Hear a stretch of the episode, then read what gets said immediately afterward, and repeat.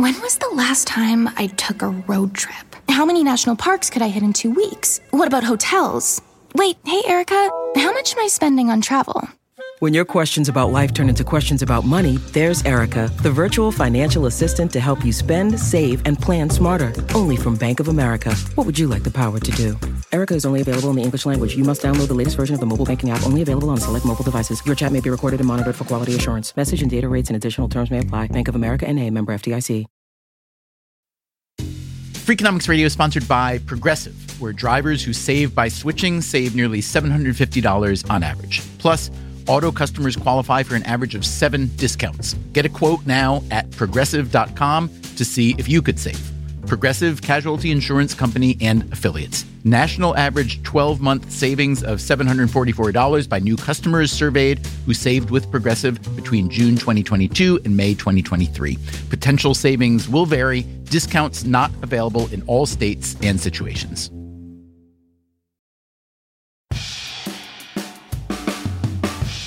Hey there, it's Stephen Dubner. Before today's episode, a couple quick announcements.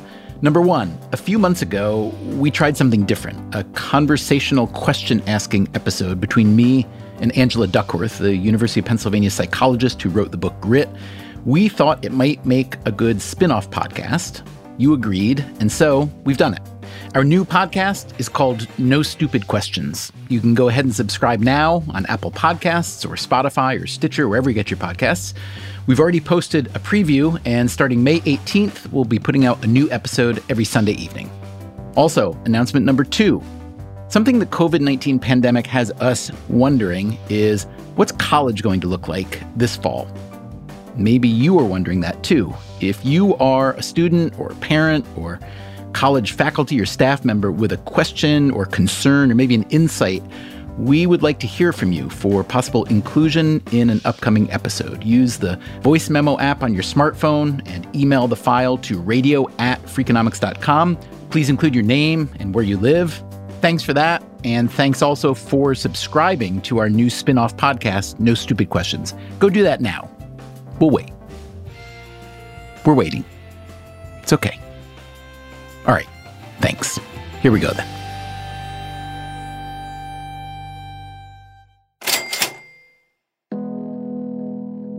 Hello, it's Stephen. Can you hear me? Yes. Hi. Good morning, Stephen. Good morning. How are you, Governor Raimondo? I'm hanging in there. How's your life these days generally? You know, pretty calm, not much going on. Everything's in order. Gina Raimondo is the governor of Rhode Island, which had its first COVID 19 diagnosis on March 1st.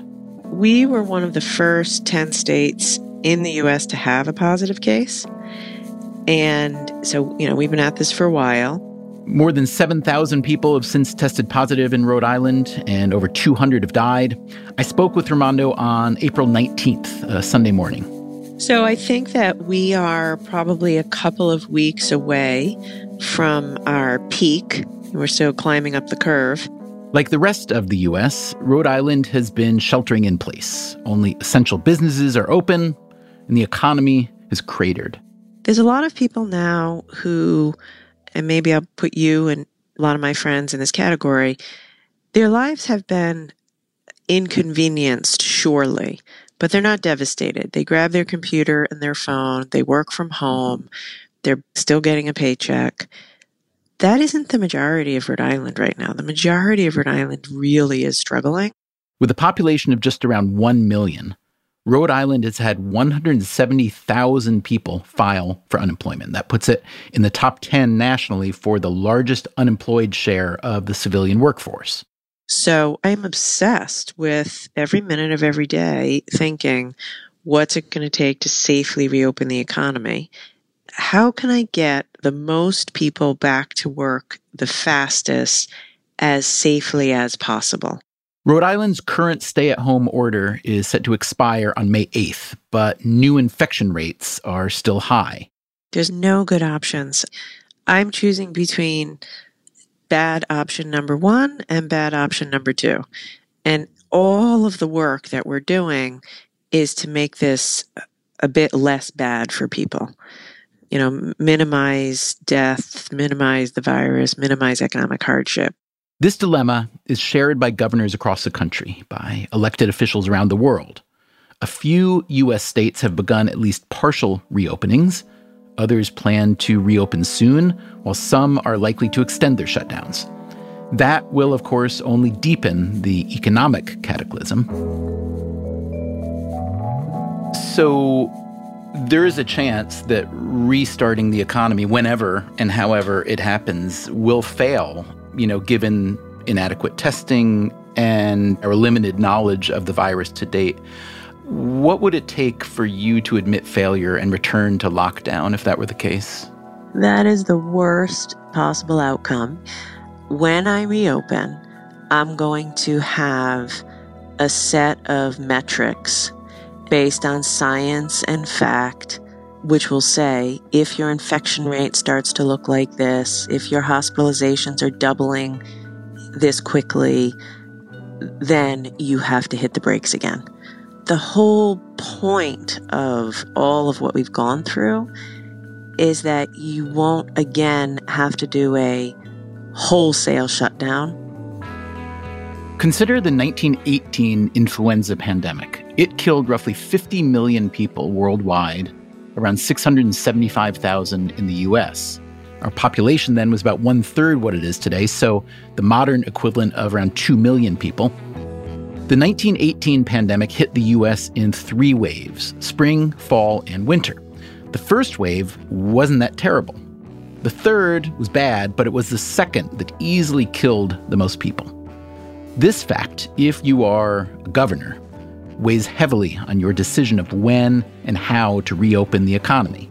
There is risk. There's no risk free option here. Today on Freakonomics Radio, how can that risk be mitigated?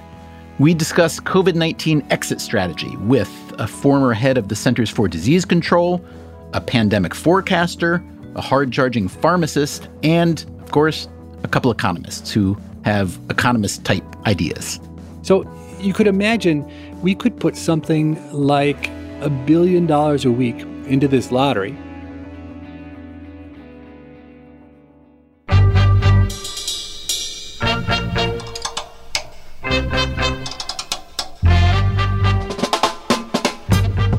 From Stitcher and Dubner Productions, this is Freakonomics Radio, the podcast that explores the hidden side of everything. Here's your host, Stephen Dubner.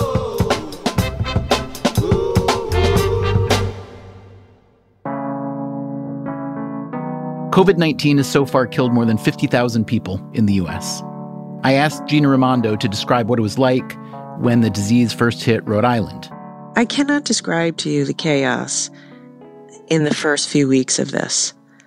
We were so poorly prepared for this crisis. Like the federal government was absolutely not ready. The federal stockpile wasn't where it should have been.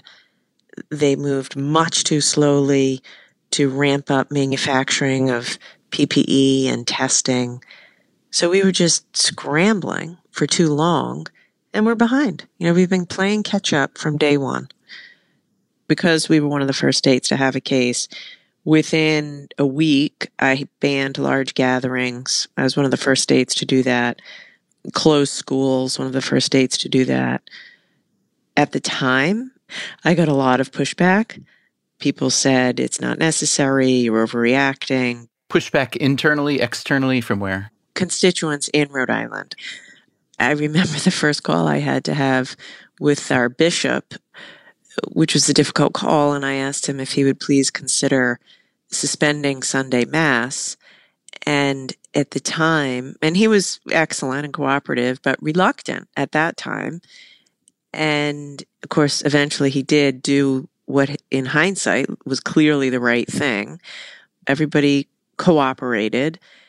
And as a result, now we, you know, it worked. We never had the extreme spikes. Our healthcare system has never been overwhelmed. Raimondo had two temporary hospitals built with a third on the way, totaling 1,000 beds. So far, they haven't been needed. I mean, it's still all horrible. I, like the amount of pain and suffering and economic hardship is so extensive and extreme. But, you know, two weeks ago when I was looking at our models, we were looking at a need for six or 7,000 hospital beds. that was a scary place to be. Those models persuaded a bunch of governors to take extreme action. Do you have any reservations now about having followed those extreme models, or do you think it was ultimately the right move? Ultimately, the right move. In late March, when it was becoming clear that New York was a hotspot, you were sending police officers and National Guard troops to intercept cars with New York license plates to tell people that they had to self quarantine for two weeks. You sent police to the main airport and the train stations. They went door to door in resort towns looking for New York plates. So tell us about that incident, what you did right there, maybe anything you did wrong. Yes, yeah, so I would do that again on the basis of all the information we were receiving. As I looked at other communities outside of Rhode Island, the rate of infection was so much higher than what we were seeing. And I had Rhode Islanders in coastal towns calling me saying, Hey, Governor, when we go to stop and shop, it's all out of state cars. Help us. They were afraid. I had to respond to that. Her response provoked a response from New York Governor Andrew Cuomo. If they don't roll back that policy, I'm going to sue Rhode Island because that clearly is unconstitutional. In retrospect, I should have not singled out one state. So if you recall, I did an executive order one day. And then you later included the other states, right? And then the next day, I included every state. So were I to do it all over again, I would have not done the New York executive order followed by everyone. I would have treated everybody, you know, the same. By the way, in all of the, you know, hyperbolic headlines, you know, Rhode Island governor, police state lockdown, we never closed our borders, right? Like we were welcoming to anyone who wanted to come here. You just had to provide us with information so we could keep you safe and the people of Rhode Island safe. Did you think about closing your borders? No, no, I didn't. Is it legal? It's a good question. It would depend. I'd say probably not. That would be a real interference with interstate commerce.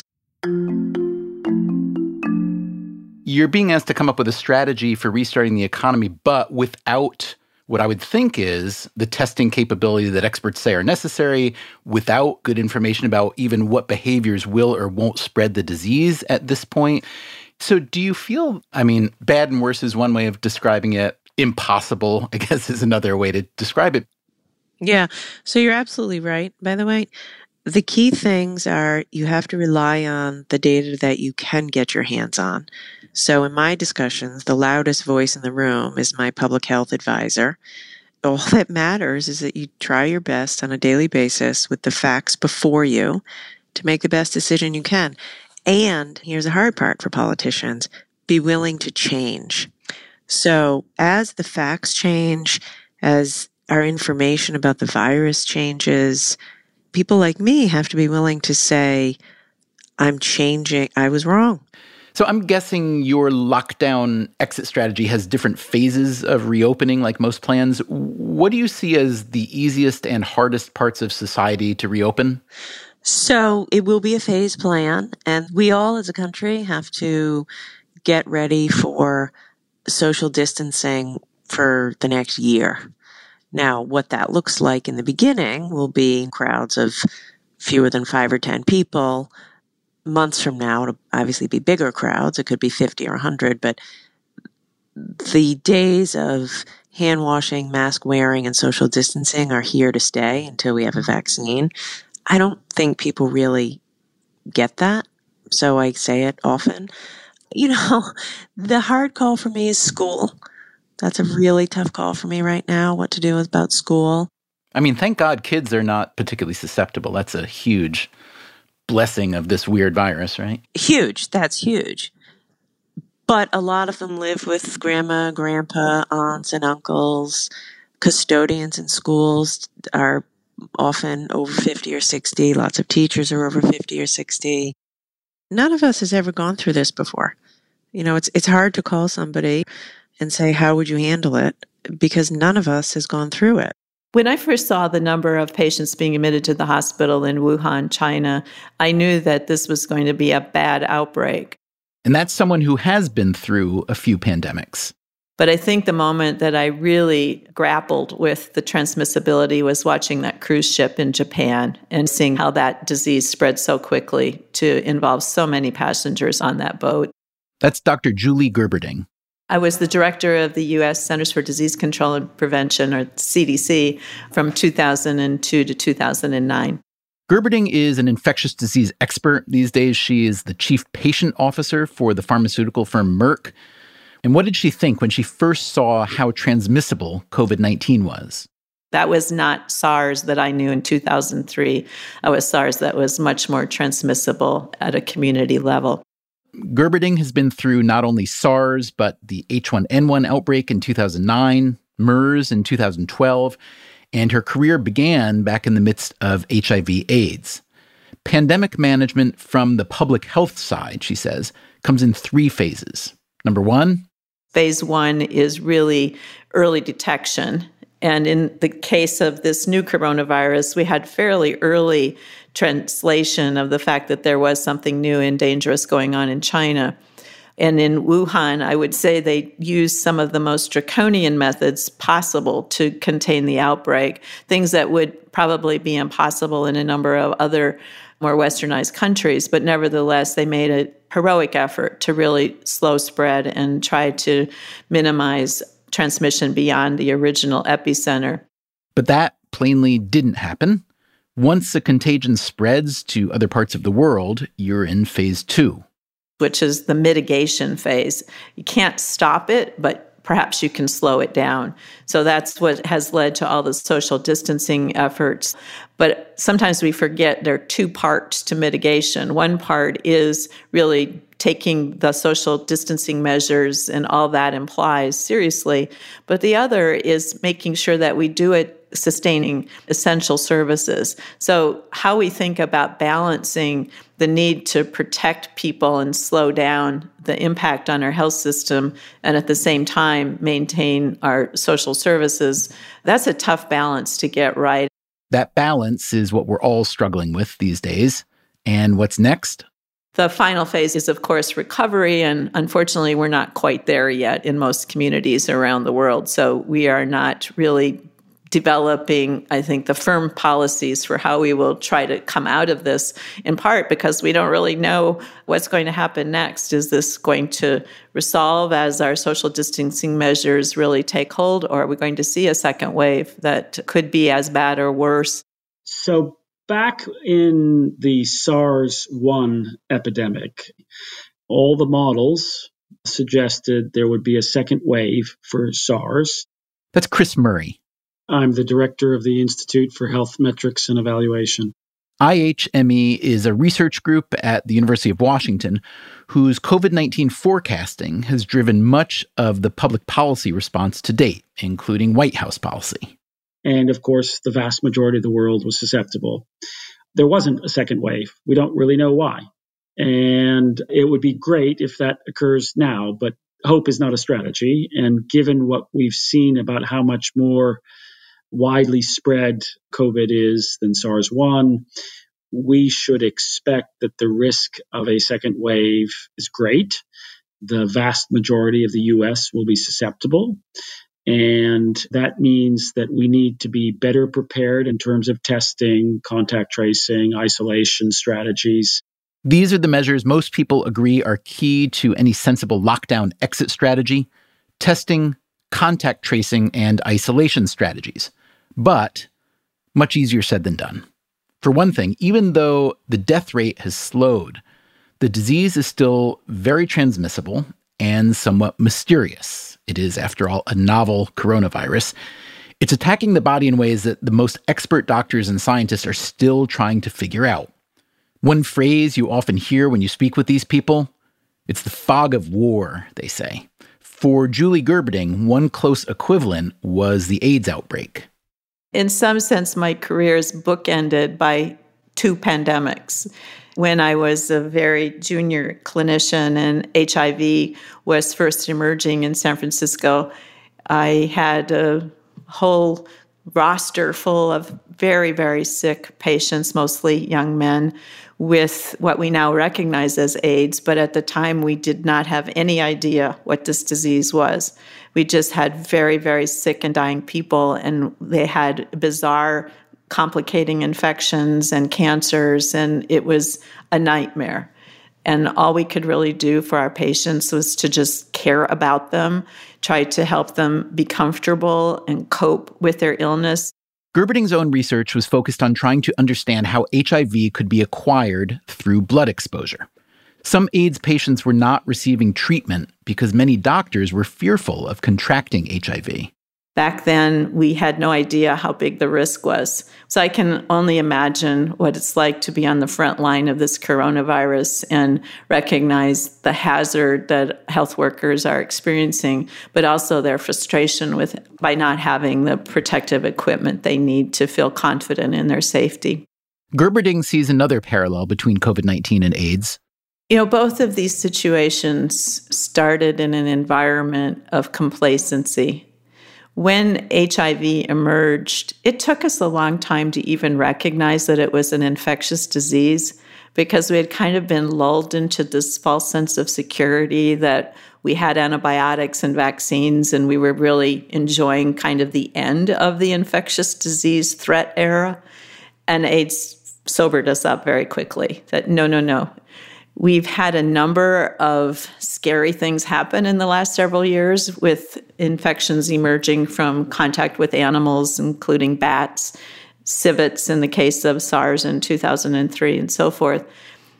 So, when the coronavirus emerged in China last year, I think a lot of people sort of thought, well, it's over there, it's not us. We've seen this before. Yes, we had a SARS outbreak in 2003 and it was frightening, for a while, for eight months or so, and 8,000 people were infected and 800 of them died.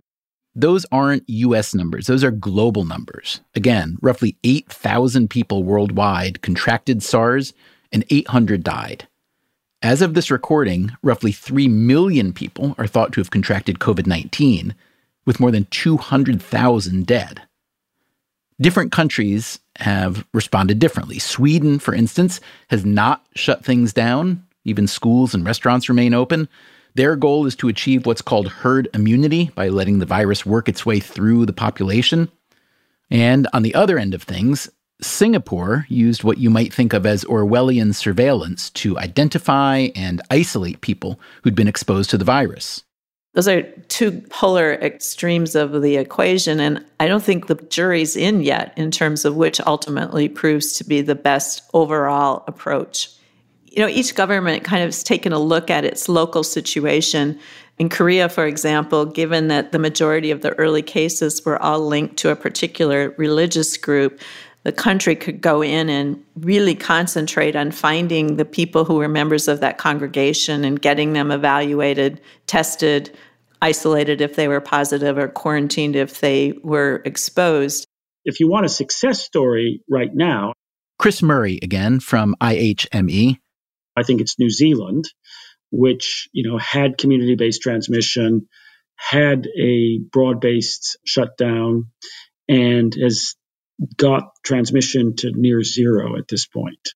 In an ideal world, you would want to know where everyone is at all times. Rhode Island Governor Gina Raimondo again. However, in the United States of America, we don't live, and frankly, I don't want to live in that kind of a state. So we have to protect privacy and civil liberties, and also, in that context, put in place the most rigorous contact tracing system we can find. Contact tracing meaning you inform people who've interacted with someone who's tested positive so that they too can self quarantine. I asked Raimondo what's the best middle ground or compromise she's seen for contact tracing. Well, I can tell you what we're thinking about. You know, a lot of consumer choice, a lot of opting in, not forcing people for some of the more invasive options making it easy, providing incentives, and just making the case to people that if they do provide their information, it will be secure, It's never going to get into the hands of a business. It will be destroyed appropriately. But Rhode Island isn't there yet. They are not ready to lift the lockdown. Some states are. Oklahoma, Georgia, and South Carolina began the process last week, and that should provide some useful epidemiological data. Meanwhile, in states where political leaders aren't ready to reopen, there have been protests. You know, people are angry, tired, anxious, sick of being cooped up.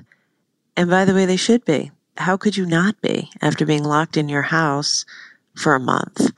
But the test of leadership for people like me is whether we can lead people through that anxiety to a place of realizing that it's in their best interest too to follow the rules. So, how do you do that if I, let's say, run a small restaurant and I've had zero dollars for the past five, six, seven weeks?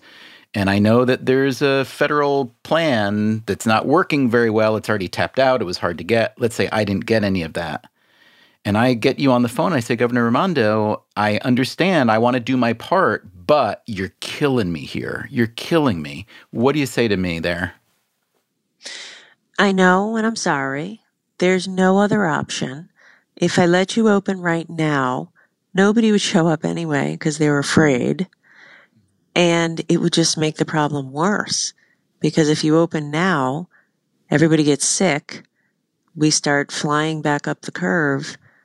We'll be in this mess longer. So although it stinks, hang in there with me for a couple more weeks because I want to get you back in business as fast as I possibly can. But unfortunately, until there's a cure for this disease, we got to take it slow. A cure meaning a therapeutic treatment, which has remained elusive, and or a vaccine. Scientists around the world have more than 70 different vaccine candidates in progress, with a handful already in clinical trials. Julie Gerberding again this should be a virus for which we can create a vaccine. Merck has an animal health business, and because coronaviruses are common across many, many animal species, we actually do have some vaccines that have to do with other coronaviruses and other animal species. So I feel very confident that we will end up with a vaccine. The question is how fast? Typically, a new vaccine can take about 10 years. With vaccines, you have to be concerned about two things. One is the length of protection, if any, and second, the safety. Because if you're going to deliver a product to someone who's really healthy, you want to be absolutely sure that it is as safe as possible. So the testing for vaccines has to occur over a much longer arc of time long enough to tell whether or not protective immunity occurs and lasts, long enough to be practical from a public health perspective. And studies have to be long enough so that the full spectrum of safety concerns can be observed and addressed in the process of the clinical development. But with a public health threat of this scope, the norms may be adjusted to accelerate things. The Trump administration said we can expect a vaccine in 16 or 18 months. How realistic is that?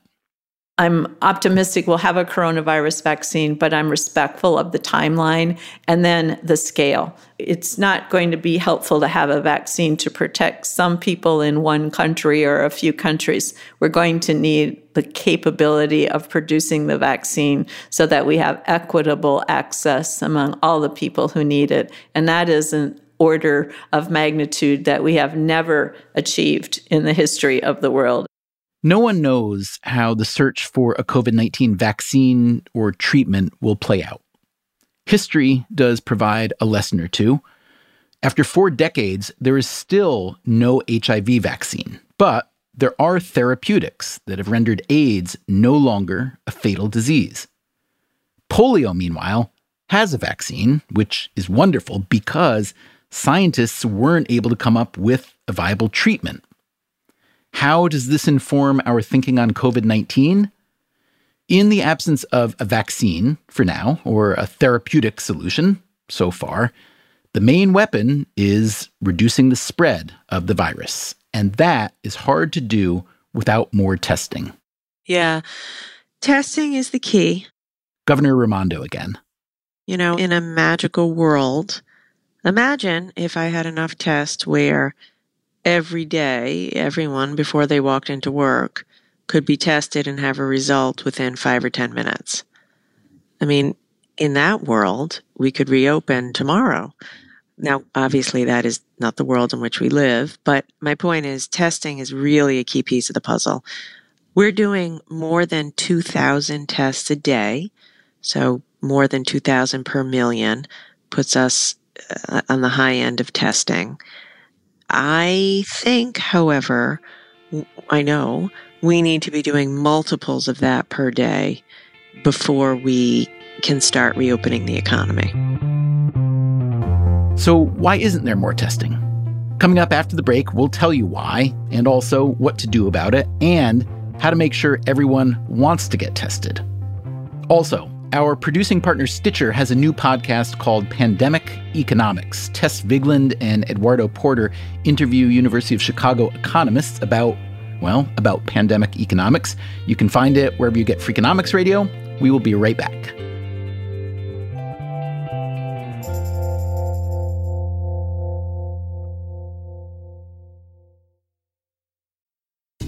Freakonomics Radio is sponsored by Range Rover Sport.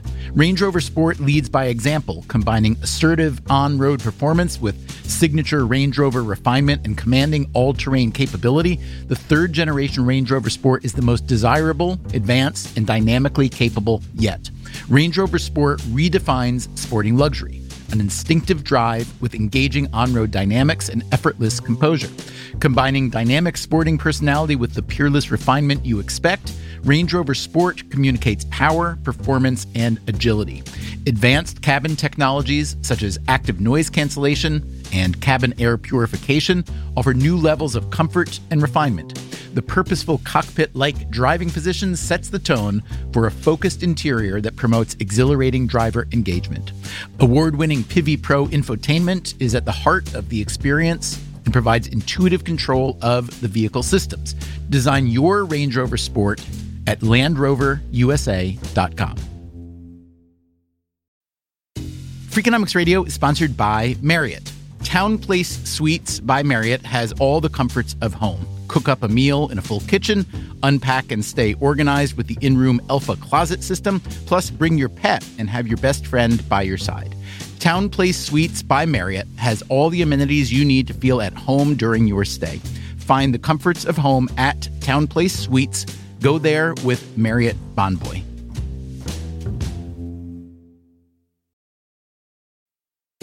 Freakonomics Radio is sponsored by Southern Company. As a national leader in carbon free nuclear energy, Southern Company has a vision of a resilient energy future, and every day they're putting it in motion. That means balancing the responsibility and reliability of their existing infrastructure while also investing in carbon free nuclear energy along with wind and solar power as an essential component of preserving our environment. With energy demand on the rise, their balanced approach to a net zero future centers around creating jobs, helping communities thrive, and meeting demand for carbon free energy in a way that's affordable, reliable, and safe for all because a stronger and more equitable tomorrow is only possible through investments in our communities today. Learn more at southerncompany.com.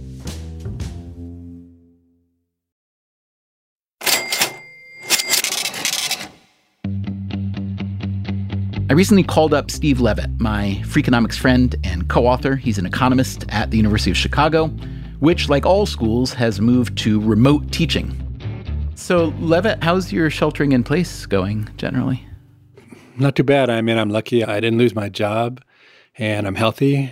I don't really like people that much in the first place. So I, I don't mind being isolated. So I know other people are really suffering, but I've been super lucky.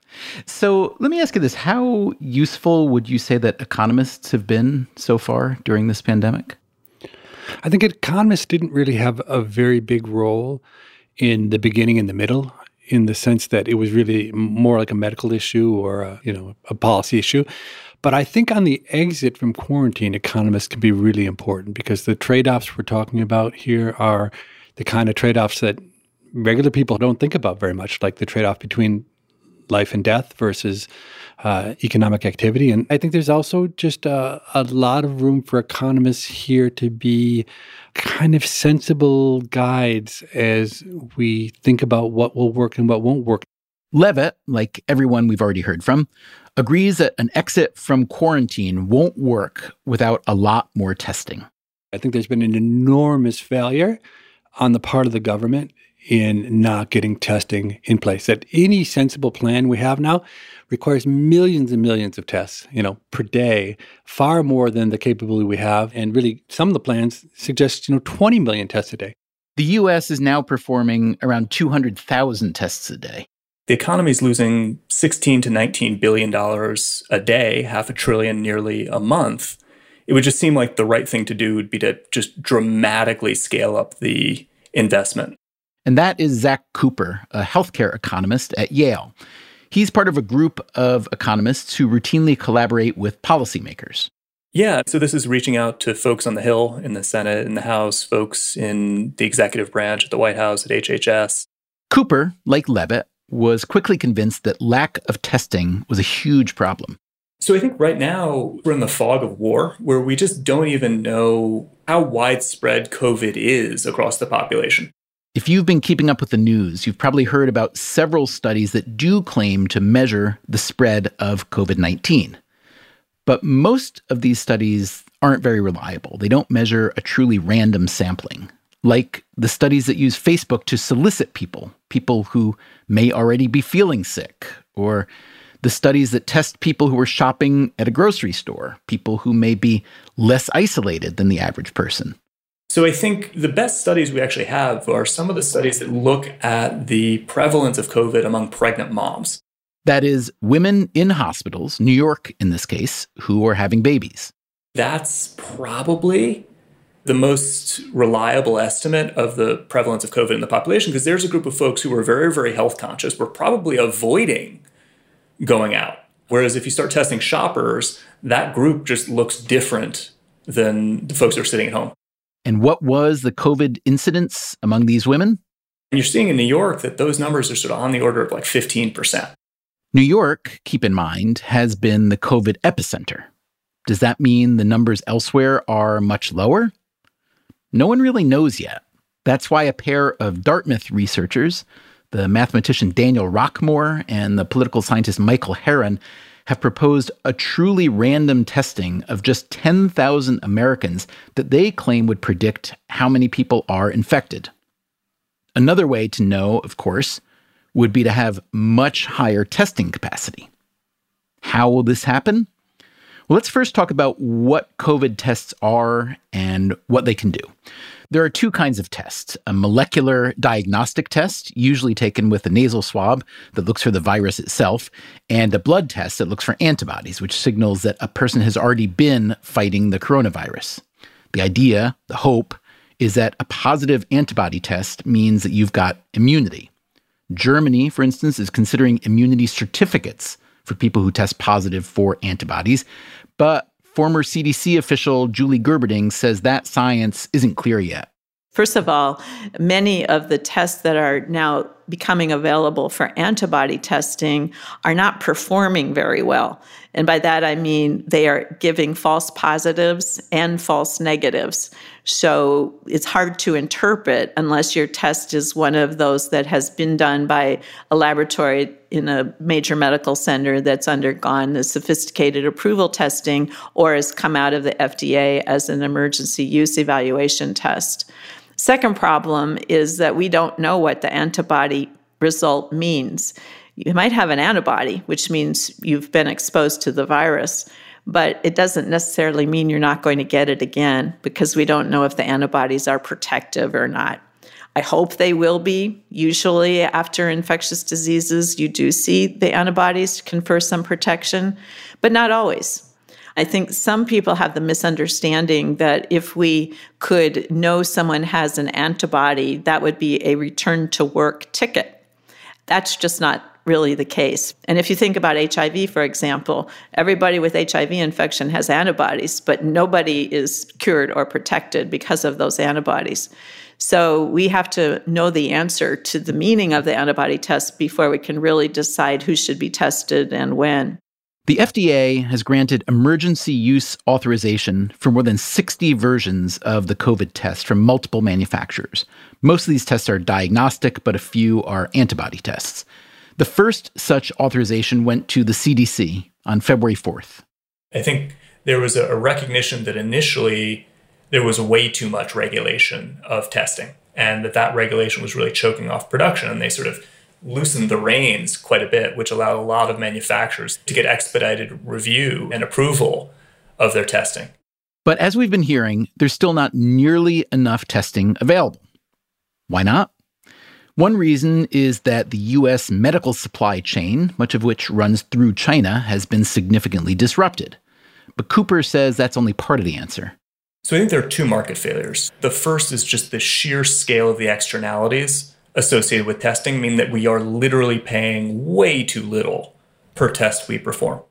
That is, there should be stronger financial incentives to produce test kits, given how valuable testing is to society. The second is we're looking to scale up huge numbers of tests on a scale that we've never done before for a problem that's going to dissipate pretty dramatically in 18 to 24 months. And so you're asking all of these firms to put out more than they ever have and bear the cost of doing so without the ability to recoup those costs the way we normally think about costs being recouped over fairly long periods. In other words, if this were your company, would you invest a lot of money in ramping up to make millions of a product now for which there may not be much demand in a year or two? If there's a COVID 19 vaccine, there won't be nearly as much need for a COVID 19 diagnostic test. So the solution to that is just paying them a ton to do that now. And just how much is a ton? There just aren't that many production issues that $250 billion can't solve. That is precisely 10 times what Congress just directed toward coronavirus testing in the latest relief package. But as Cooper points out, if the economy is losing between 16 and 19 billion dollars a day, and if greater testing capacity could help restart the economy 30 days earlier, that's a savings of roughly 500 billion dollars, which makes 250 billion dollars for testing look pretty affordable. Cooper has a plan to ramp up production. The first thing to do is get prices aligned we basically need the federal government to set a payment rate for COVID tests that applies to all parties in the healthcare system. Right now, you've got Medicare paying a different rate from Medicaid, which is paying a different rate from each private insurer. That needs to change because it just drives contracting frictions. As you likely know, economists aren't typically in favor of fixing prices, at least under normal market conditions, but plainly these aren't those. So that's one solution a single price. The second is that payment rate really needs to be quite high, sort of on proportion to the social value of testing. You know, I think in many ways it would be almost impossible to underspend on testing right now. At the outset, the Centers for Medicare and Medicaid Services, CMS, was paying between 30 and $50 per COVID test. It has since raised payments to $100 a test. No, I actually think they should be paying dramatically more. You know, I think if you were paying $250 per test, that wouldn't be crazy. Frankly, I think if you were paying $1,000 per test, given the scale of harm we're facing, that itself wouldn't be crazy either. But price alone, Cooper says, won't increase the supply of test kits. There are going to be supply chain problems in the production of tests and in the material necessary to support testing. And so, one of the things that we've called for is using the Defense Production Act to guarantee the production of some of the inputs to testing, like reagents and like swabs. In case you haven't been following the news lately and reading about the Defense Production Act, so, the Defense Production Act broadly allows the federal government to steer the behavior of private firms to produce necessary supplies. And then there's a mechanism for those firms to get reimbursed. So, the sort of crude way to think about it is we say to GM, look, GM, we are going to force you into the production of COVID testing swabs.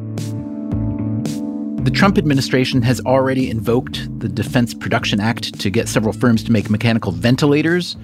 Although, as we discussed in a recent episode, ventilators haven't been in as short a supply as predicted, nor do they help COVID 19 patients as much as was anticipated. But again, in the fog of war, decisions are made fast with much uncertainty and no guarantees. The next logical step, according to Zach Cooper and just about everyone else we've been speaking with, is to boost production of testing very substantially and very fast. So let's say that happens. Let's say Congress gets a message that testing is vital enough to spend $250 billion on, and that there are suddenly millions upon millions of diagnostic and antibody tests available. What happens next? Where, when, and how does all this testing take place? With many hospital systems already under strain from COVID 19, policymakers are talking about building separate infrastructure to deliver testing. But what if that infrastructure already existed? 90% of Americans live within five miles of a pharmacy, and in urban areas, it's less than 1.8 miles of a pharmacy. That's Steve Chen. He's a practicing pharmacist and also I'm the Associate Dean for Clinical Affairs at the University of Southern California School of Pharmacy. There are roughly 67,000 pharmacies in the US compared to 5,500 hospitals. And how does the training of a pharmacist compare to that of a physician? pharmacists study to get a four year doctorate degree after completing an undergraduate degree. So, years of training are uh, really no different than physicians and other healthcare professionals that get a formal degree. And then, furthermore, when pharmacy students are out in experiential training, they're training side by side with physicians, nurses, other members of the healthcare team. Pharmacists are always there behind the scenes or sometimes up front, managing complex, dangerous medications, dosing medications, making recommendations or treatment changes with antibiotics for infectious diseases. So you might think that pharmacists would be considered healthcare providers. Due to a quirk of history, however, they are not. It really starts back with the Social Security Act. In the Social Security Act, healthcare providers are defined, and there's a long list of who is a healthcare provider. Everyone, of course, from physicians all the way down to nurses and chiropractors, nutritionists, psychologists, pharmacists are on that list. The Social Security Act was written in 1935. And back then, pharmacies were thriving businesses and they did very well with compounding medications and it was felt to be a critical role. There wasn't any push at that time to be recognized as a healthcare provider. But today, that's more of a problem for pharmacists. If fast forward to today, now reimbursement from Medicare, reimbursement from Medicaid, from health plans, it's all tied to who is a provider, officially a provider in the Social Security Act. So states use that to say, hey, we can't pay pharmacists because they're not officially healthcare providers. Chen and other pharmacist researchers have done work showing that when pharmacists are actively involved in monitoring and adjusting medications, patient outcomes are considerably improved. But there's no mechanism that allows them to be compensated for such work. I asked Chen what's keeping that from happening. So, physicians don't necessarily want to see pharmacists carving into that limited source of funding for healthcare and being paid fee for service. And this has left pharmacists, as Steve Chen describes it, overtrained and underutilized, especially during a crisis like COVID 19. Again, there are more than 10 times as many pharmacies in the US as there are hospitals, with 90% of Americans living within five miles of a pharmacy. So, would it maybe be a good idea to authorize pharmacists to administer COVID 19 tests? That is exactly what the US Department of Health and Human Services decided to do a couple weeks ago. I was pleasantly surprised that it got done because we're often the forgotten stepchild. How many COVID tests have been administered in California, where you are, by pharmacists now to date? Zero. Absolutely none. Because?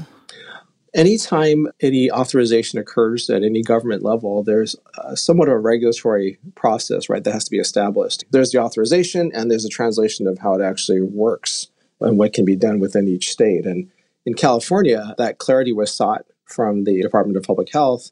And the answer we got back is no, pharmacists are not allowed to do COVID testing in California. That's even though pharmacists in California can test for diabetes and high cholesterol.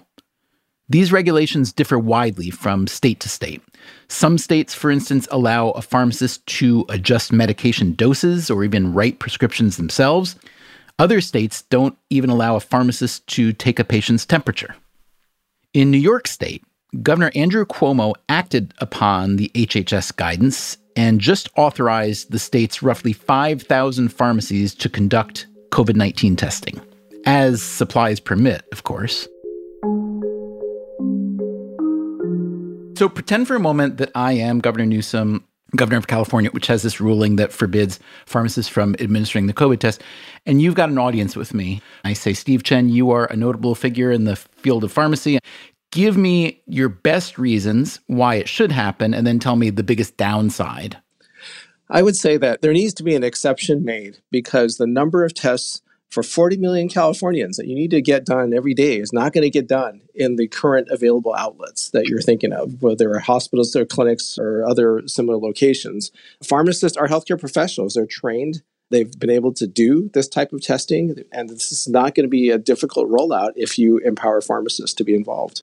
Well, Professor Chen, that sounds perfectly sensible, but my Department of Health would not have forbidden pharmacists from administering COVID tests were there not a really good reason? What are the reasons why my Department of Health is justified in not having you do these tests?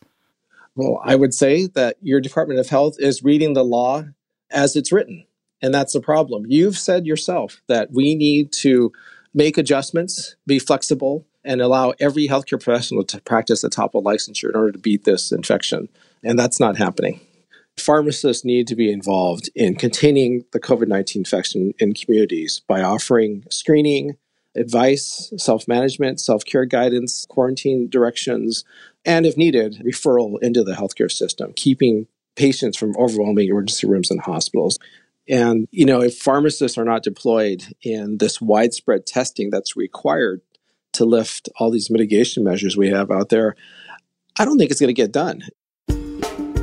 Okay, so let's say that pharmacies across the country are enlisted to administer millions upon millions of COVID tests in the coming months, like Steve Chen would like to see. And let's also say that the federal government comes up with $250 billion to create millions upon millions of COVID tests, like Zach Cooper would like to see. Does that solve the testing problem? Does that clear the way for a smooth and safe exit from quarantine? Not necessarily. You know, one of the pieces of exiting from the quarantine is that everybody agrees we need to do enormous amounts of tests. That, again, is Steve Levitt. What I'm struck by is that no one is talking about the fact that even if we had those tests available, the incentive problem of actually getting people to take those tests is a very difficult one somehow people are going to have to be compelled to do those tests. And I think in many cases, you'll be tested every couple of weeks, even though you have no symptoms. Uh, the chances that we're going to be able to get people voluntarily to go down to, you know, their pharmacy or whatnot. So I think we have a real incentive problem. What kind of incentive problem?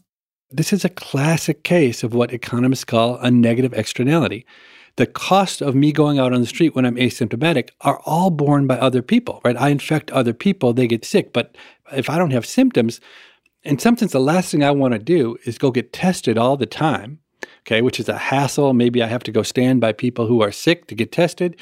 And then if I test positive, then I'm quarantined. And maybe I lose my job if I'm quarantined. Maybe I can't afford, you know, I have to pay the rent. Okay, that does sound like a real incentive problem. But luckily, that's the kind of a problem that economists are really good at. So I think there's an easy answer to the incentive problem that we can solve no difficulty at all. Okay, if the answer is so easy, why don't you tell us? Well, I think the answer is you got to make it worth people's while to take this test. It's what economists call internalizing the externality. So we're going to need a lot of uh, apparently healthy people, people without symptoms, to take this test. So I think we should pay them. And a sensible way to do that might be in the form of a really big lottery. So you might even call it like Pandemillions or something like that. so, you know, you could imagine we could put something like $500 million, a billion dollars a week into this lottery. And in order to get a lottery ticket, you'd have to go and get tested for COVID. And the social benefit would so swamp the cost of doing this. I mean, a billion dollars a week or something, it's peanuts compared to even the existing CARES Act and almost vanishingly small compared to the costs overall of this disease. What's the difference if you test positive or negative, though? Do you get more chances at the lottery if you test positive because we want to incentivize people then to stay home for an additional two weeks or whatnot? So I think if you test positive, it maybe gets simpler because you're talking about a smaller group of people. I would simply just pay people to stay at home. I would pay a big enough number that even if you don't feel sick, you'd want to stay home. So something like, I don't know, $2,000 per week, and you get paid that as long as you're testing positive. I would pay handsomely for people to stay at home. I mean, I really think if the incentive plans that I'm pushing get put into place, our problem will not be getting people to stay home or to take the test.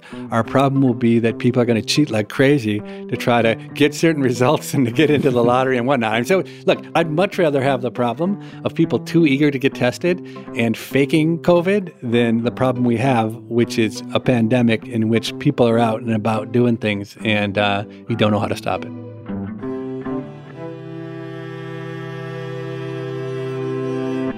How would you respond to Steve Levitt's Pandemillions idea?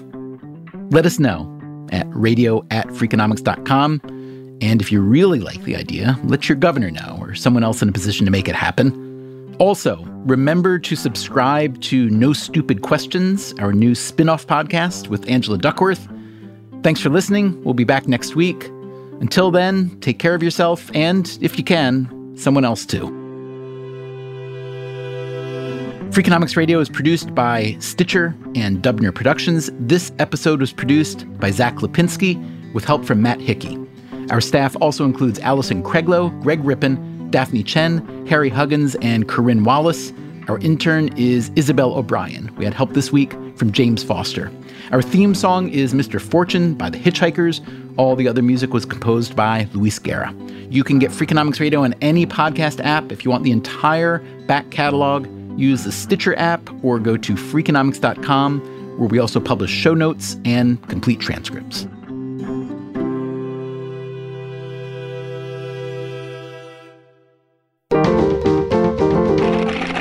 Stitcher.